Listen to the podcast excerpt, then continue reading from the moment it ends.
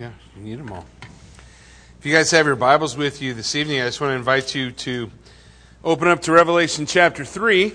And we're going to begin looking at the last three churches. We'll look at Sardis tonight.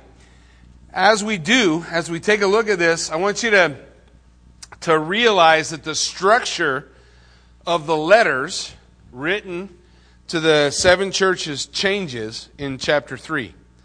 Now, it's, it's not a big deal, except that I, I feel like if an author wants to draw your attention uh, to something, they will change the, the structure. This, basically, you have a description of Jesus in the beginning, right? A commendation, a condemnation, a promise, a promise to the overcomer. Let him who has ears hear what the Spirit says to the churches. Those things are all still there the order's just changed and, and how they're related. And, and I think the reason for that is just to emphasize um, the, the letter to these final three churches. If we think about it as we work our way through the, the letters to the churches, as we work our way through the, the loveless church, the, the immoral church, the compromising church, the issues that were a part of those churches, the persecuted church. Those are all the issues of the first four. And they all have application to us. We want to make sure that as believers, there's love, right? God told us that's not a new concept, right? Paul writes to us in 1 Corinthians chapter 13 that, that no matter what we do, if, if our foundation behind it, for it, and through it isn't love, it's pointless. It's, it's worthless. We want to have love. Jesus also told us that in this world we would face what? Tribulation. There's going to be persecution. Second church, persecuted church. Then you have a church compromising, making compromises with the world, which ultimately leads to a church that has immoral practices within the church. Those are the first four. And if you kind of look at them, it's almost as though it shows the decline, right? How a church may decline. If you may be lacking love, with the exception of the persecuted church, which probably ignites it again. But then, if persecution leads you to compromise, compromise leads you to immorality, immorality will lead you to the dead church. And nobody, when they look at the seven churches, there's two churches that nobody wants to be, right? Sardis. What's the other one? Laodicea. Nobody wants to be those two. God doesn't have a lot of good things to say about them. But when we look at it, here's the danger. The danger is we look at it and we think, well, that's, that's not me. That can't be me. I can't, those can't be issues for me. And we, we have a deaf ear. And whenever we do that, whenever I do that, whenever I see folks that are struggling in that way, I'm reminded of what God said to Isaiah. Remember, Isaiah sees the Lord high and lifted up. Isaiah chapter 6. I saw the Lord high and lifted up and his train filled the temple. Everybody with me?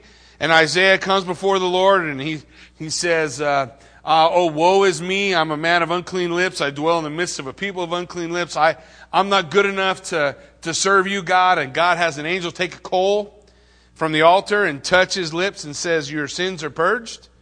You're made clean. You're made clean. And then God says, Who will go for us? Who can we send? And Isaiah says, Here I am, Lord, send me. And then what's God say? Go. But hearing they won't hear, seeing they won't see. They're not going to turn and be healed because their hearts have grown hard. And hard heartedness is something that we always have to be concerned about. Because, you know, when we come to the church of Laodicea, God's not even in that church, right? He's outside knocking on the door. Hey, will you let me in? That's bad, right? So we want the Lord to be in our midst. How is it that God gets outside? Hardened hearts. Hebrews chapter 4, we're going to see people don't, men don't enter into the rest that God has for them because of hardness of heart, because of their unbelief. So we want to be pliable, right? When God speaks, we should be listening and say, is that, is that me, Lord? Is that something that, that I'm struggling with or that I'm in danger of. And there's a lot of things that we want to glean from as we look at Sardis, a lot of things we want to be able to pull that the Lord lays out for us as we take a look at it. So let's begin chapter 3 and, in verse 1, and we'll just read the first six verses together. And to the angel of the church in Sardis, write, These things says he who has the seven spirits of God and the seven stars. I know your works, that you have a name, that you are alive, but you are dead. Be watchful and strengthen the things which remain that are ready to die, for I have not found your works perfect before God. Remember therefore how you have received and heard. Hold fast and repent. Therefore, if you will not watch, I will come upon you as a thief, and you will not know what hour I will come upon you. You have a few names, even in Sardis, who have not defiled their garments, that they should walk with me in white, for they are worthy. He who overcomes shall be clothed in white garments, and I will not blot out his name from the book of life. But I will confess his name before my Father and his angels. He who has an ear, let him hear what the Spirit says to the churches. Now, every one of the seven churches were chosen for a reason. And we looked at each one just briefly, a little bit of their historical background, so that we can understand some of the letter that, that Jesus dictates to John that he gives to us. So let's consider a few things. One of the things about Sardis is Sardis is a city at the time Revelation was written that was living in the past. They had had former glory, but that glory was all gone. And they were really a city on the decline. In 17 AD, they were destroyed by an earthquake. Rome came in to rebuild it. They never even rebuilt the Acropolis. So people just lived below. The Acropolis was what made Sardis so amazing. Oftentimes, in, the, in Greek culture and Roman, uh, in, in, under Roman rule, many cities had an Acropolis. It was, a, it was a high place. You know when the Bible talks about people going to the high places to worship? Very similar concept all the temples, the banks, everything would be put up there. People would keep all their money there. So when an enemy came to the area, where did everybody run? To the Acropolis. And then you defend the Acropolis, and Sardis was amazing. Super high uh, Acropolis, uh, between 800 and 1200 feet. The walls are almost perfectly vertical. There was one little path, like a snake path that if you didn't know where it was, you were, you were not going to get up, especially as an army. Right? If you're an army trying to get up sheer walls, it's easy to defend. They just throw rocks at you. You know, it's, it's not hard to defend. So it was considered nearly impregnable. One of the things that Sardis was famous for was one of its kings. It was said that this king, Croesus, everything he touched turned to gold. Everything he touched turned. What do we call that guy? Midas. Fact, it was part of the uh, legend was that Midas was cleansed of the of the curse, if you will, to touch and turn things to gold in the river outside of Sardis, which is why Sardis was said that the river outside of Sardis was said to have so much gold in the river. Very rich city, very wealthy city, and in a place where enemies would want to come and attack. So, but they, they would always say, well, we're impregnable. We got these sheer walls. This is not a big deal. Let them come. And for the most part, that worked. Except for two opponents. One was Cyrus and the Persian army, and the other was Antiochus. Antiochus, if you remember our study in Daniel, we talked about him. Now, how did those two guys defeat him? Because they would get up on that Acropolis and think, you know, Nobody's going to get up here. And the rumor is a soldier lost his helmet and it fell down the side. And one of the enemy enemy soldiers had watched this happen. And then all of a sudden he sees the soldier down picking up his helmet. So he watches him. And he's able to trace the path up. Well, soldier gets up. Nobody's ever going to come up here. He goes to sleep both of those armies just march into the city and take it. No fight, no battle. Oops, we, we are resting on, on what we thought we had, and in reality, we didn't have any defense.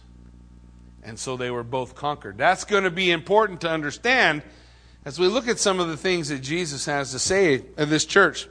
So in verse 1, let's look at the concern Jesus has.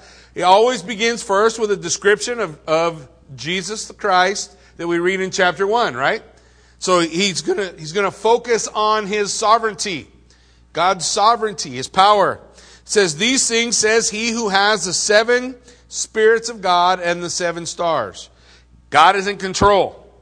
Regardless as, as to how you see the, whether you see the seven spirits as the Holy Spirit, which it could be, or whether you see the seven spirits as the angels that we go throughout the book of Revelation and God's going to send angels to bring different judgments uh, on the world at different times. The point is the same. God is in control. God is in control. He's in control of the outpouring of His Spirit. He's in control of any judgment that would take place. He's holding it all in His hand. Who keeps it? Who holds things together in our life? The Bible tells us Jesus Christ. Jesus Christ ultimately holds it all together. Now, what do we know about Sardis? As we know, they have a name that they're alive, but they're really dead. So they're definitely in need of the empowering of the Holy Spirit in that church, aren't they? And where do we go for that Holy Spirit? We go to Jesus. Who's the baptizer of the Holy Spirit, guys? The baptizer of the Holy Spirit is Jesus Christ. He is the one. What did John the Baptist say? There's one who comes after me whose sandals I'm not even worthy to loose, and he will baptize you with fire, speaking of judgment, and the Holy Spirit. Who's the baptizer of the Holy Spirit? Jesus Christ. Jesus, what's his church need? The empowering of the Holy Spirit. This is all, uh, all show, but no reality. Next thing we see here is that God knows the truth about that church. Does God know the truth about you? Does God know the truth about me?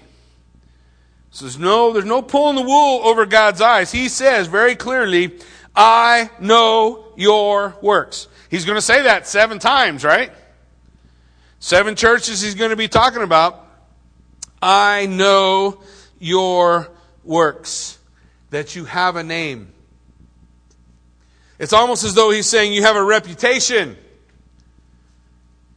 But a reputation is no guarantee of true character or spirituality. Anybody can have a name. Literally, it says you've named yourself. I know your works. Here's his one commendation you have a name. That's not such a great deal, right? Once upon a time, I was uh, sharing with a couple going through marriage counseling, and I asked the woman if she could think of one positive thing to say about her husband. And she said, Well, he's here. I'm thinking to myself, No, it wasn't Danielle. so I'm, I, I'm thinking to myself, that's, that's not such a great list. Right? So, same thing here when we look at this commendation from the Lord. I know your works, you have a name. You have a name, but I want you to see it like that. You have a reputation. You have a name that you're alive. You have a reputation for, for what you do, but reputation is not what it's all about. When David is writing in his psalm dealing with having a true repentant heart, in Psalm 51, at probably one of the lowest times in David's life, this is what he said. And listen to what, listen to the words. David wrote, Behold, you desire truth in the inward parts. It's not about what I can wrap up on the outside. It's not about how can I make it look. It's not about what can I wear. There's a lot of people, a lot of places searching for a relationship with God or trying to earn favor with God by what they can do outwardly. But what David declared in Psalm 51 6 is God desires truth inside. Jesus even would say when he was talking to the Pharisees, and the Pharisees said, What's wrong with your disciples? They are eating with unwashed hands. You remember? Jesus said, Don't you know that not eating with unwashed hands lets bad in? Because whatever you eat goes, feeds your body, and it goes out. That's all there is to it. It's just food. What defiles a man is already in his heart. Sin is already in a man. And that sin needs to be, it's not about outwardly. What can I do outwardly? How can I look outwardly? I'm not saying that's absolutely unimportant. I'm just saying that's not the way to favor with God. The way to favor with God is seeing an inward truth and reality of a relationship with Jesus Christ on the inside. And what's God do?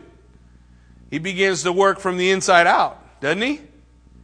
He begins to work from the inside out in our lives, changing us from the inside out. But a lot of people, they just want to put, put whitewash on dead men's bones, right? And it's just a painted grave. You are whitewashed sepulchres, Jesus said, full of dead men's bones. That wasn't bringing them close to God. So we want truth in the inward parts, and in the hidden part, you will make me to know wisdom. So this is the commendation of Jesus. This is his concern of the church. You're doing, you, this is what you've done. You have a name, but you're really dead. It's not so good. That's not so good. There's some things that need to happen. So Jesus gives a challenge to this church, just like he does to all the churches. So here's, here's my issue with you. You guys have a name that you're alive, but you're not really alive. You're dead. So here's what I want you to do. Look at verse 2. Be watchful and strengthen the things which remain that are ready to die. For I have not found your works perfect before God. That word perfect is also the same word for complete. Your works are not complete. Man, this is, this, you, you haven't accomplished, you haven't been or done the things that God has laid out before you. Remember, therefore, how you have received and heard. Hold fast and repent. Therefore, if you will not watch, I will come upon you as a thief, and you will not know the hour when I come upon you. So there are six things in these two verses. Let's take a look at them. First, recognize the danger before you. Recognize the danger before you. What's he asking them to do? Become awake. Wake up. You guys are sleeping. You're sleeping at the wheel. You're not paying attention to what's going on around you. You're not paying attention to what's happening. Just like that guard so long ago, twice, that saw Sardis conquered. Why? Just because he didn't think it was very important. He dropped his helmet, showed him the path down, walked back up. Twice they were conquered without a battle. And they thought it was all okay, sleeping. Jesus says, Be watchful, man. Wake up. Come awake. Come awake. Their complacency led them to give up their identification with Christ, give up their pursuit of Christ, give up all those things that were part of their mission for Jesus Christ, and they become apathetic indifferent. They're just floating downstream. And downstream is not where we want to go. Downstream is not what we're looking for. Think about what Jesus said, Matthew 26, 41. Jesus said, Watch and pray lest you enter into temptation. For the spirit indeed is willing, but the flesh is weak. Come awake. Come awake. Wake up. Wake up. The call is to step away from apathy and indifference.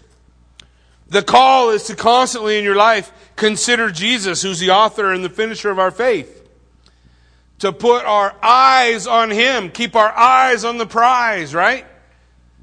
We don't want to be asleep, we want to be awake. Look, the scripture also tells in Mark 13, Jesus again speaking, Watch therefore, for you do not know when the master of the house is coming in the evening, at midnight, at the crowing of the rooster, or in the morning, lest coming suddenly he find you sleeping. And what I say to you, I say to all watch. Watch. There's this concept in the Word of God, guys, which is called the doctrine of imminency. Imminency in the, in the point that God is with us and that Jesus can come and call for his church at any time, any point anywhere, anytime. And what does Jesus call to the church? Hold fast to that hope. I'm coming for you. It was, it was shared in, in Vietnam. It happened over and over again that a few guys, three or four guys, got cut off from their company. And in a very short period of time, they're out of ammunition. The enemy is still pressing down on them. They're having to pick up enemy rifles from dead guys to try to continue to fight. And the only thing that keeps them going through the night is they can hear the guys from the company shouting out on the radio, We're coming, we're coming, we're coming, we're coming. They didn't get there that day. They didn't get there the next night. It, it was going to take a couple of days for them to get there. But because they had this constant affirmation that we're coming, we're coming, they stayed with it. They continued to fight. They continued to patch one another up until the company got there and was able to bring them back into the fold. Well, that's the same thing that Jesus Christ says to his church. You're in enemy territory. We're overrun. The enemy is all around us. Things are going to be hard and difficult, and it's going to be a, a difficult battle. But what is God's word to us? I'm coming. I'm coming. When are you coming? I'm coming. The doctrine of imminency is that it can be any time. So since it can be any time, John, who wrote the book of Revelation, writes in 1 John chapter 3 that everyone who holds on to this hope purifies himself even as he is pure. What's that mean? When I live with the expectancy of looking into the eyes of my Savior at any moment, it changes my priorities, changes my focus. So Jesus says, Watch, be awake. It's no time for sleeping, it's high time to be awake. Be awake, be aware of what's going on. Colossians 4 2 says, continue earnestly in prayer, being vigilant in it with thanksgiving. Vigilant, same phrase, same word. Be awake. Be awake. The opposite of, uh, of sleep is vigilance. Awake, ready to, ready to do battle, ready to understand that we're constantly in a place, not where we're, we're, we're not home. You guys know that, right? This ain't it. We're buried in enemy territory. And Jesus said, Do business till I come. Just hold fast until I get there. And that's the role that we're supposed to take. 1 Thessalonians 5 6, right after speaking about the rapture, he says this Therefore, let us not sleep as others do, but let us watch and be sober. Be awake. Come awake. 1 Peter 5 8. Why? Be sober, be vigilant. Why? Because your adversary, the devil, is walking around like a roaring lion seeking whom he may devour. He's always looking for somebody to pick off. So, there's no day off. There's no day off. If you're in war, you don't stop in the middle of it and say, you know, today's my day off. I'm not doing battle today. Today, I'm just going to kick back and watch my soaps. Or I'm going to catch up on some of that reading that I've been wanting to do. Or, no, we got to stay vigilant. We got to stay vigilant, be watchful. First thing he tells them be awake. Be aware of the danger around you. Be aware that you're in enemy territory. Be aware that you have a real enemy who's out for you. Be aware. That keeps you from being indifferent. You with me? Keeps you from falling asleep and entering into apathy, which was what was going on in this church. The second thing he says to them is rebuild the things that are important. Rebuild the things that are important. Look, strengthen the things which remain that are ready to die. Strengthen them. Strengthen them. Remember when, when Jesus is talking to Peter and he says to Peter, Peter, you're going to blow it and you're going to deny me. Peter's like, oh, I, I would never do that. But nevertheless, you're gonna. And when you do, look what he says. He says in Luke 22, 32, I have prayed for you. Satan wants to sift you like wheat, remember? But Jesus said, I have prayed for you that your faith should not fail. And when you have returned to me, strengthen your brethren. Strengthen the things which remain. Establish them. Set a firm foundation together. Romans 1:11 he says, "For I long to see you that I may give to you a spiritual gift so that you may be established." strengthened, that you might have that solid foundation that helps you to stand. He's saying rebuild the things that are important.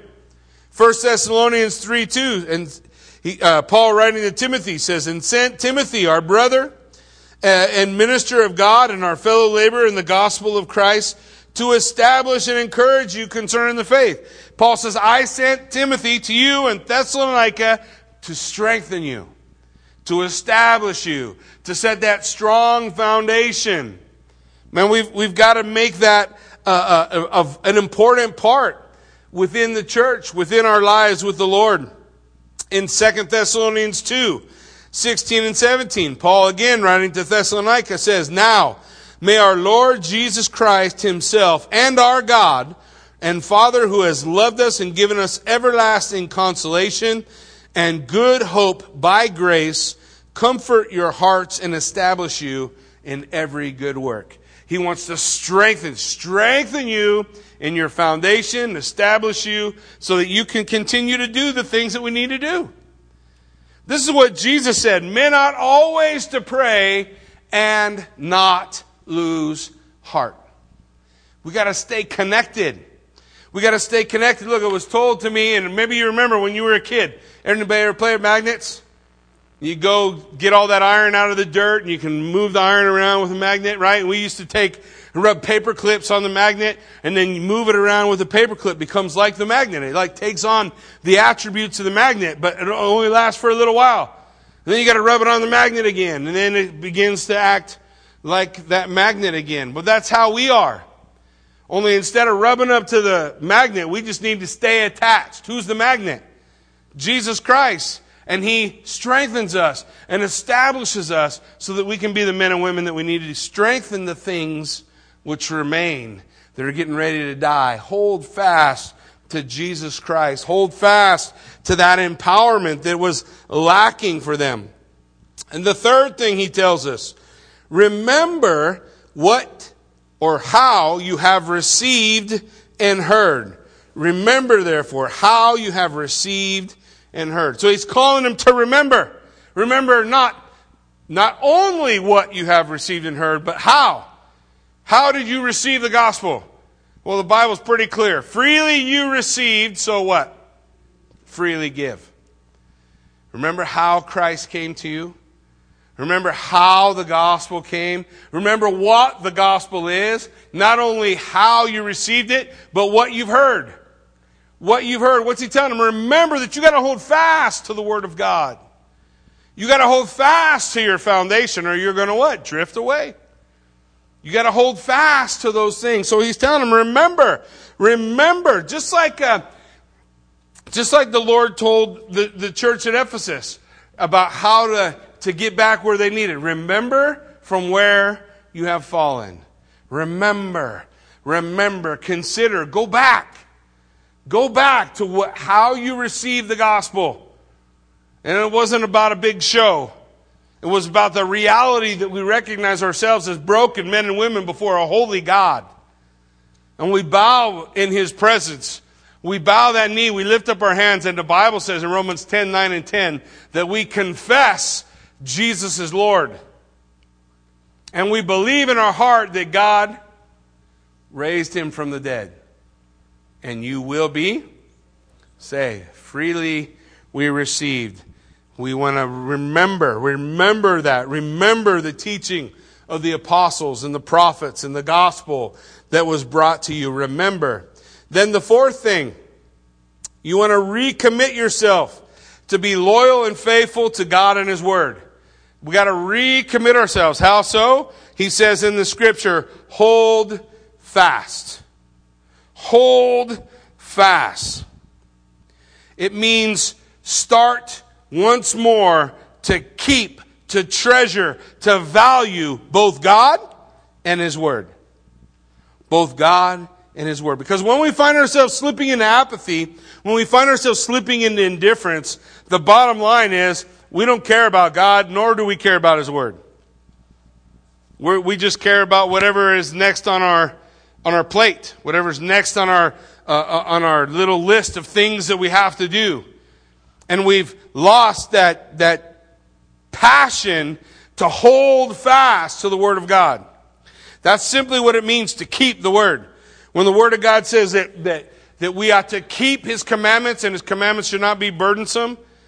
It wraps down to that concept. Do you treasure what God says?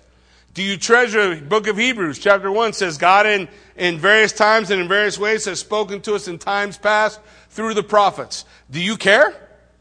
Do you hold fast to that which God has revealed in His Word? That the God of the universe who created all this cared enough about us to condescend into creation and reveal Himself to us? Do you care? Do, you treasure that Word? Because when we treasure, when we value that word, obedience just naturally flows. Right? Obedience naturally flows when we treasure it. When that's my treasure, when I am treasuring my wife, it is not hard to love her. It's not hard to make her happy. When I'm treasuring my children, it's not hard to find time to pour into their lives. But when I'm not treasuring them, you beat me with a whip and you can't get me to do it. So what's he calling us? Hold fast. That which you let go. What did they let go? They let go the, the power, the strength of not only of their relationship and love to God, but their love for his word. Apathy, indifference. Don't read, don't look, don't study, don't praise, don't consider God. And this is what he's calling them to. Man, we want to be a church that not only has a name that they're alive, but that they are alive, then we have to hold fast. Listen to what Paul told Timothy in 1 Timothy chapter 6, verse 20. He said, "O Timothy, guard what was committed to your trust. That word guard is the same word. Keep, treasure, hold fast to what I've given you. What was it that he had given him? Avoid the profane and idle babblings and contradictions of what is falsely called knowledge. By it, some uh, professing it, some have strayed concerning the faith. Grace be with you. Amen. Commit, guard what was committed to your trust. Paul saying, I've given you that. I've given you the doctrine. I've given you the faith. I've given you the word. Now guard it. Keep it. Treasure it. Hold it. Protect it. 2 Timothy 1 13 and 14, he says, Hold fast to the pattern of sound words which you have heard from me in faith and love which are in Jesus Christ. That good thing which was committed to you, keep it by the Holy Spirit who dwells in us. Again, same word, keep it, guard it, treasure it, obey it, cling to it. So what is he saying to us? He's saying to us here, recommit yourself. Say, man, I, I got to cling to the Word of God. I got to hold fast to what God has given me so that I can follow, so that I can be and do the things that God wants me to be and do. The fifth thing he tells his church is what we all have to live our lives by. He says, hold fast and repent. That means change your direction. You're going the wrong way. But Led Zeppelin had no idea what they were saying when they said there's still time to change the road you're on. But there's still time to change the road you're on. And if the road you're on is not going where you want to go, if it's not headed toward a relationship with Jesus Christ, it's time to change the road you're on. That's what the concept of repentance is all about. Turn around. Stop going that way. Today is a perfect day to make a change, to see things happen, to see you turn around. The repentance means to change my mind and change my direction. So he calls the church at Ephesus to do what? Repent. He calls the church at Thyatira to do what? Repent. Calls the church of Pergamos to do what? Repent. The only one he didn't call to repent was Smyrna. They're the ones who were dying, you remember? They're being persecuted. He told them, Be faithful unto death, and I'll give you the crown of life. The life of a believer is a life of repentance. We are never holy in and of ourselves. We are holy and, and righteous based on our relationship with Jesus Christ. It's not something I did, it's something He does. And in order to stay in that place of righteousness, then I need to apply what John, the same writer of the book of Revelation, told me in 1 John 1 9, which is what? To confess my sins before the Lord, to confess my sin, and He would be faithful and just to forgive me my sins and do what? Cleanse me from all unrighteousness. That's what Jesus Christ does. That's a life of repentance. A life of repentance. Fifth thing, repent, repent. And the sixth thing, the final thing he lays out for us in this section, realize what's going to happen if you don't repent. Realize what's going to happen if you don't repent. Jesus said uh, in, in verse 3, He says, Remember therefore what you've received and heard, hold fast, repent. But if you will not watch, I will come upon you as a thief, and you will not know what hour I come. He's not talking about the rapture. Oh, he's talking about coming in judgment. He's saying, I will come. This is not a good, I will come. Remember, I told you when we talked about it in, in the church at Ephesus, when, when he said to the church at Ephesus, If you will not repent, I will come and take away the candlestick. I'll take away your witness. I'll take away the reality that you are a church. You won't be in the midst anymore. You'll be outside like Laodicea, where he's knocking at the door to get in. He says, Look, if you won't watch, I'm going to come in judgment like a thief, just like Antiochus did, just like Cyrus did. You think everything's good and we're protected and it's all all right, and then you fall asleep at night and you wake up the next day and find out you've been conquered. You've been conquered by another people. There's a new king, there's a new sheriff in town. Only in this case, Jesus is saying to them, Look, if you won't watch, I will come. And that's, I will come in judgment. I'm going to come in judgment. And you're not going to see me coming, just like you didn't see Antiochus, just like you didn't see Cyrus. They fully understand what he's talking about. They fully understand what he's talking about. I'm going to come like a thief. And I'm going to remove your witness. I'm going to, re- man, I don't ever want God to be saying that about me. I don't ever want God to be saying, oh, if, if you're not going to repent, then I'm going to come quickly and take your lampstand away. Oh, I want to watch. I want to be looking for him. I want to realize every day could be the day I see my Savior. Francis Chan's got this great illustration about the rope. You guys remember I told you about it, right? The, he, he, he'll bring out a rope and it strings from one side of the sanctuary to the other side. And on one end, he's got a little piece of red tape. And he says, that's, the, that's our life. The rest of the rope, it represents eternity. And he says, you need to picture like the rest of the rope keeps going because eternity don't stop. And we're putting so much weight in that little piece of red. We're putting all our weight in what's happening in that little piece of red. But that little piece of red is all the time we got to earn the right to stand before our Savior and hear, Well done, good and faithful servant. And when that red part's done, when we're standing before God, it's too late. We don't get to go back. Time is now. Today is the day. Now is the time. How many times does God tell us that in the Word? How many times throughout the New Testament is the Lord saying, Don't wait. Wake up. Let's go. Let's be busy because this life is like grass. Now that I'm 50 something, I realize, you know, that was pretty quick. Now, 20 year olds are like, oh, to take me forever to become 21. Well, trust me, it ain't going to take you that long to get to 50. You're living for all that, man. I'm gonna. I can't wait for all these things. Hey, that's cool, but life is short. And you, you wake up at, for me personally, wake up and and I'm about. I think I'm about to hit my 53rd birthday, and I realize I'm way over the halfway. If 70, if 70 is the average, not for all you 70 year olds, uh, well, well done. You're above average. Hallelujah. Praise God. You give me hope.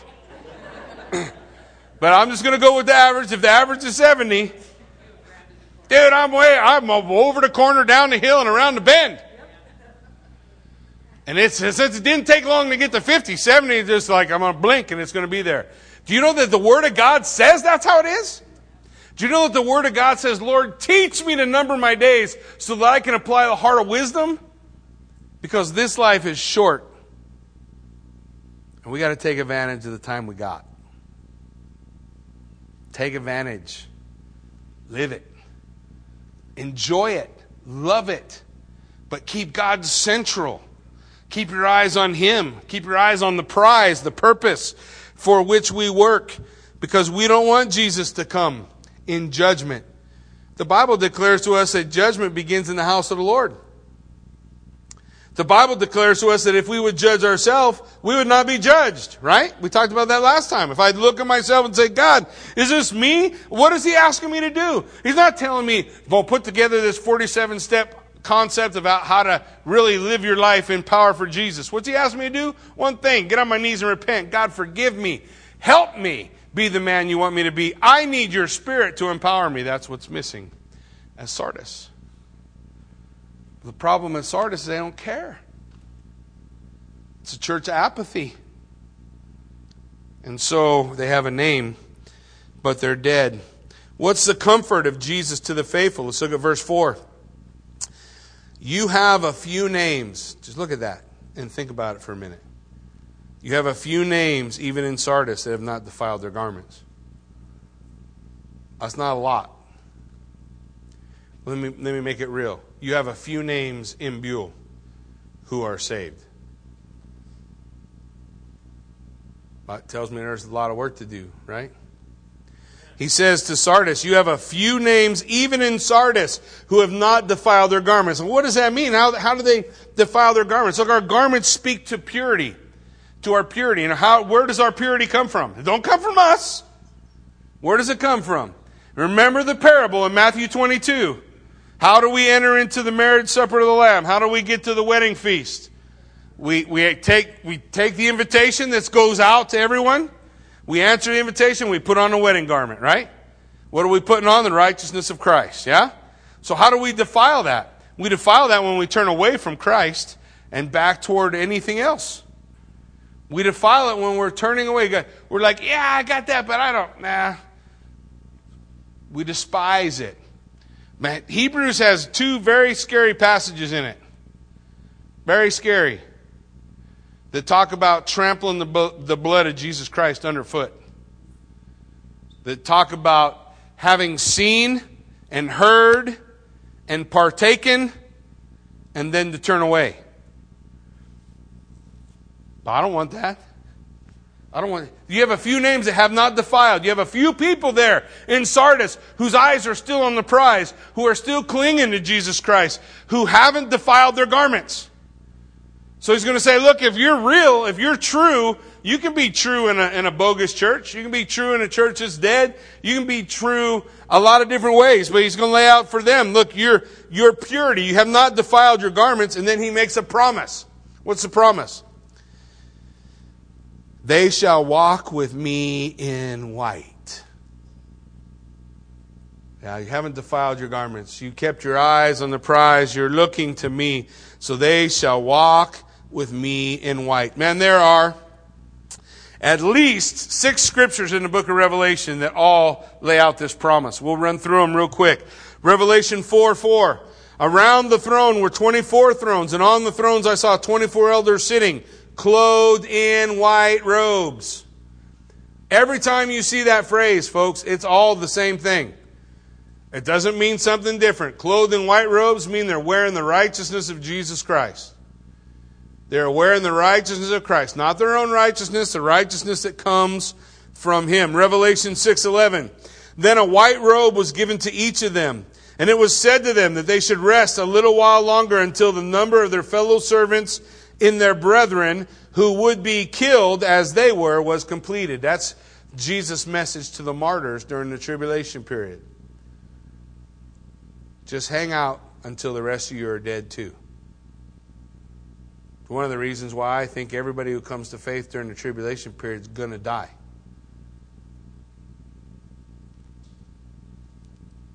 But what are they going to be given? A white robe righteousness of Jesus Christ. Revelation 7 9. After these things, I looked and behold a great multitude which no one could number of all nations, tribes, people, and tongues standing before the throne and before the Lamb. How? Clothed with white robes, wearing the righteousness of Christ, with palm branches in their hands. And what does that immediately remind us of? When's the last time people had palm branches in their hand in the Bible? we see it when Jesus is entering into the temple on Palm Sunday. And what were they declaring? Blessed is he who comes in the name of the Lord. What's that? A, a Davidic psalm that was sung for the king who returned. Oh, they have white robes, clothed in the righteousness of Christ, holding palm branches in their hand, celebrating what? The return of the king. Jesus said, Man, those who have not defiled their garments, they shall walk with me in white. Revelation 7:14. I said to him, "Sir, you know," he said to me, "These are the ones who came out of the great tribulation, who washed their robes and made them white where? In the blood of the lamb. Where did they get their white righteousness? Where did they get their white robes? From Jesus. From Jesus. That's what it's about. Revelation 19:8. And to her it was granted, speaking of the bride of Christ, to her it was granted to be arrayed in fine linen, clean and bright. For the fine linen is the righteous acts of the saints. Where do we get our righteousness? Jesus Christ. Revelation 19:14. And the armies in heaven, clothed in fine linen, white and clean, followed him on white horses. Yeah, we'll be there that day. He's not going to need much out of us. But we'll be there that day. And what will we be in? They will walk with me in white. Now, what Jesus said? Those who have not defiled, those who are true, those who are real. And then he also speaks of their practice. They will walk with me in white. Why? Because they are worthy. They're worthy. What in the world did they get to make them worthy? How did they become worthy? How do we become worthy? The word worthy simply means of equal weight. It's like putting two things in a scale. Put one thing on one side and one on the other, and they equal each other out. How is it that that occurs? Ephesians 4 1. I, therefore, the prisoner of the Lord, beseech you, walk worthy of the calling with which you were called. In other words, be real. There are no top secret Christians. There are no top secret believers. I'm on a secret mission so nobody knows I'm a believer. No. Walk worthy. What's that mean? Christ has saved me, so that's how I'm supposed to look. I'm supposed to be able to stand up and not deny Christ, right? I'm supposed to stand up and say, I'm a believer. I'm supposed to be able to do that.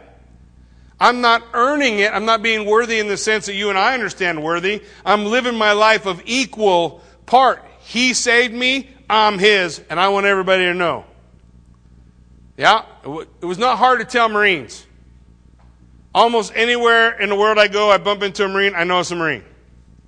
Looks like a Marine. In fact, you know what? He wants to look like a Marine. Why? Because he takes pride in being a Marine. Or if I run into somebody who's in the Air Force, I can always tell he's in the Air Force. One of the ways I can always tell he's in the Air Force is he looks like he's been in air conditioning most of the day.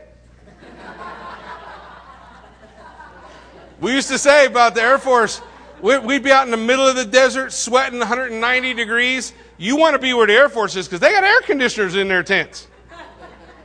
Man, I don't know. Okay, I might be telling stories. I don't. I better be careful. But we can tell, right? We can tell. What else can we tell? We can tell.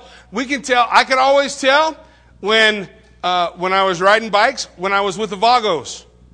You know how I could tell I was with the Vagos? They all wore colors. And they all had that same green. That green would be on them somewhere. Their shoes would be green.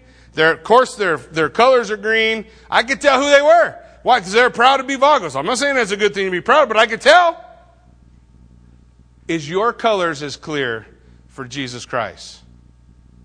That's what it is to walk worthy. I'm not ashamed of the gospel of Jesus Christ. And I want my colors to be clear. I'm with Jesus. Period. I'm with Jesus. That's what he's talking about. Their practice. They were worthy. They're walking with him. So what's the consequences for the overcomer? Last two verses. He who overcomes shall be clothed with white garments, and I will not blot out his name from the book of life, but I will confess him before my Father and before his angels. Three things. Three things. Now remember when we talk about the overcomer, who's the overcomer? I've told you about it twice. Same writer says, What's the overcomer? The guy who doesn't have any of these problems? That's not what an overcomer is. He, de- he defines the overcomer by he who believes Jesus is the Son of God, who has faith in Jesus Christ. He who is a believer, a Christian, he is an overcomer. Didn't Jesus say the same thing?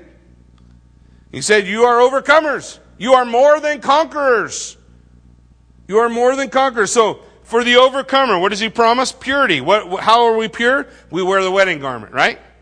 We're clothed in white. We're clothed in white. Whose righteousness are we wearing? Jesus, right? Not mine. It's his. I can't be white enough. but I can if I wear his righteousness. Secondly, not only does he talk about our purity, he talks about our security. Now, a lot of people want to flip this verse. That's not what this verse says. What does this verse say? I will not blot out your name. Almost immediately when I read this verse, people want to say, that means he blots out some, huh? Well, that's not what he said. He said, I won't blot out your name. What's that mean? You're good. You're safe with me. You can be secure because I'm not going to blot out your name. In fact, Moses, who's the most humble man on earth, stood before God and said, Lord, if you're not going to forgive all of them, blot out my name. You know what God said? No. Moses asked, Lord, take my name out your book. God said, No. No. What's he say here? He, t- he gives him a word of security. What's a word of security? I'm not going to blot your name out of the book of life. Now, there's a lot of scripture we can look up on the book of life, and maybe we'll do it another day. But what we want to understand about the book of life, I, just four things. It's a book that uniquely belongs to the Lamb and is associated with his death. Revelation 13:8 says, "All who dwell on the earth will worship him whose names uh, have not been written in the Lamb's book of life, slain from the foundation of the world." He's talking about earth dwellers, the ones who worship the beast. They're not going to worship him because their names have not been written in the Lamb's book of life, who was slain, the Lamb, from the foundation of the world. So it's associated with Jesus Christ and his death. Your name has to be written in the book to enter in to the heavenly city. Revelation 21, 27. But there shall by no means enter it, the New Jerusalem, anything that defiles or causes an abomination or a lie, but only those who are written in the Lamb's book of life. Only way. If your name is not found in this book, you will be cast into the lake of fire. Revelation 20:15. And anyone not found written in the book of life was cast into the lake of fire. And those who dwell on the earth during the tribulation and marvel at the beast do not have their names written in that book, nor have they been there from the foundation of the world. Revelation 17:8. The beast that you saw was and is not and will ascend out of the bottomless pit and go to perdition. And those who dwell on the earth will marvel. Who's going to marvel at the beast? Those whose names are not written in the book of life from the foundation of the world when they see the beast that was and is not and yet is. What does Jesus promise to the overcomer? I won't blot out your name. If you're mine, you're mine. What did Jesus say? Nobody's going to snatch you out of my hands, and nobody's going to snatch you out of the Father's hands. And a lot of times we talk about, well, maybe you can jump. Maybe you can get out if you ask God. But then you got to go to Moses. Because that's what Moses did. God, if you're not going to forgive them, let me out. And God said, No. You're mine. You're mine. The third thing that we see in this last section is the loyalty of Jesus Christ. What's that? I will confess his name before my Father and before his angels. I will confess your name. I always love the fact that God was not ashamed to be called the God of Jacob. And if any of us could have been around Jacob, none of us probably would have liked him. We'd have sat down with Jacob, you know, Jacob say, Come on, and I'll take you out to dinner, and we'd end up buying. That was Jacob. We'd go make a deal. I'm, I'm going to go buy something from Jacob, and we'd buy it, and it, we'd pay twice as much as we ought to pay for it, and it'd break down the next day. That's just Jacob. But God, what did God say? Man, I'm, I'm not ashamed to be called the God of Jacob. I'll confess his name. He's mine. He's mine. I love that. God and his loyalty. In Romans 10, uh, uh, 9, it says, If you confess with your mouth the Lord Jesus and believe in your heart God has raised him from the dead, you will be saved. Matthew 10, 32. Jesus said, Therefore, whoever confesses me before men, him I will confess before my Father who is in heaven. If you confess me before men, Jesus is my God and King, my Lord. Man, that's important. And by the way, confession comes from where? Your mouth. That's one of the reasons why baptism was so important. Why was baptism so important? Because baptism was linked to a confession. Before you went under the water, what did you confess? I confess that I believe Jesus is the Christ, the Son of the living God. What did we just do? What did we just fulfill? Confess with our mouth before people. I confessed him before men. Jesus said, I'll confess you before the Father. But whoever denies me before men, him I will deny before my Father. We've got to confess. Jesus Christ is Lord. Luke 12, 8 and 9. Also I say to you, who, whoever confesses me before men, him the Son of Man will confess before the angels of God. But he who denies me before men will be denied before the angels of God. What is it that he says here to the church? Look, blessed are he that, that overcomes. He'll be clothed in white garments, speaking of the purity and righteousness we have in Jesus Christ. He will not take our name out of the Lamb's Book of Life, and I've done plenty of things worthy of having my name taken out. But he said, I'm not going to blot out your name. If you're mine, I'm not going to blot out your name. And thirdly, he says, I'm going to confess you before my Father. You get to heaven, and the first thing that's going to happen is Jesus is going to throw his arm around you and say, Dad, I'd like you to meet. That's how we get in. And then he closes out the letter with the same phrase Let him who has ears hear what the Spirit is saying to the churches. Amen? Why don't you stand with me? Let's pray.